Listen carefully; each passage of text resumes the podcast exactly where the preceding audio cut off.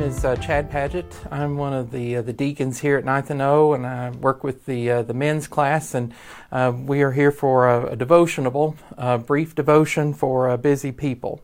And uh, today starts a, uh, a series for a couple of weeks in the in the book of Proverbs. And a proverb is in a in a general sense is just a short, very concise statement that um, gives some idea, gives some wisdom about things based on experience, just based on observation. Uh, ben Franklin, for example, uh, is famous for a lot of his proverbs. Haste makes waste. Um, Alexander Pope, a little learning is a dangerous thing, and and those are those are fine. Biblical proverbs, though, are um, biblical proverbs are a little more meaningful for us and, and are supposed to be more impactful. They are because of the way the way that we receive them. And we're going to read today uh, from Proverbs chapter one, just the first uh, seven verses, sort of the prologue to the book. And the Bible says, "The Proverbs of Solomon, the son of David, king of Israel, to know wisdom and instruction." to discern the sayings of understanding, to receive instruction in wise behavior, righteousness, justice, and equity, to give prudence to the naive, to the youth knowledge and discretion. A wise man will hear an increase in learning, and a man of understanding will acquire wise counsel. To understand a proverb and a figure, the words of the wise and their riddles. The fear of the Lord is the beginning of knowledge. Fools despise wisdom and instruction biblical wisdom, uh, according to Proverbs 1 7, begins with the fear of the Lord. And fear, when, when we say fear of the Lord, that um, is is is different than being afraid of, of God. It includes um, things like submission.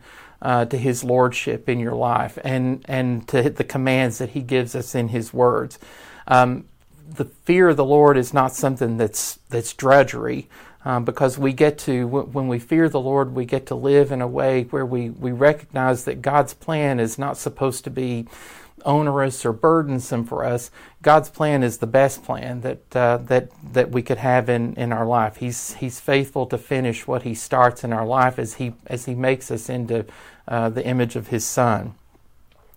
God's wisdom, unlike some some of the, the human proverbs that uh, that we, we cited earlier, uh, goes beyond sort of just the, the common sense notions that you hear in in, in secular proverbs.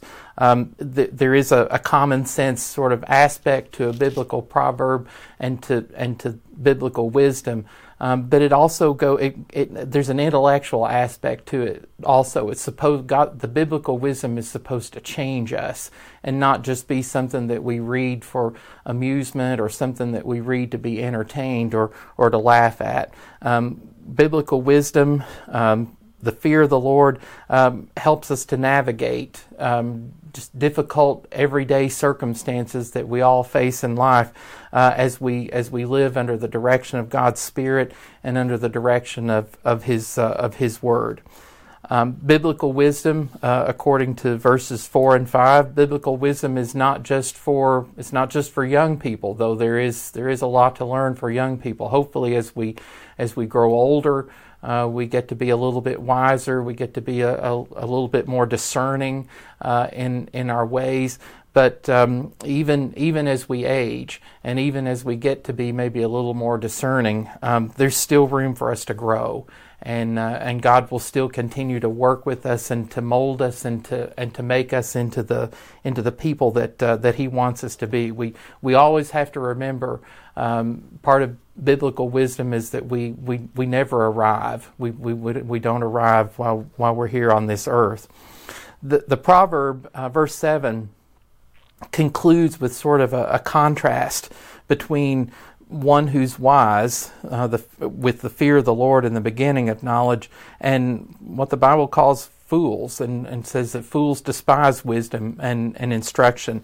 And I think that means more than just um, more than just a rejection of God's wisdom, but it is, is someone who truly just just hates and despises what uh, what we have from the Bible, what what God's wisdom is for us, and that that can occur sometimes when we uh, when we make decisions in life without uh, without consulting God. Uh, when we when we make decisions without going to His Word or going to Him in, in prayer, when we just kind of I don't know try to fly solo or without uh, without His help.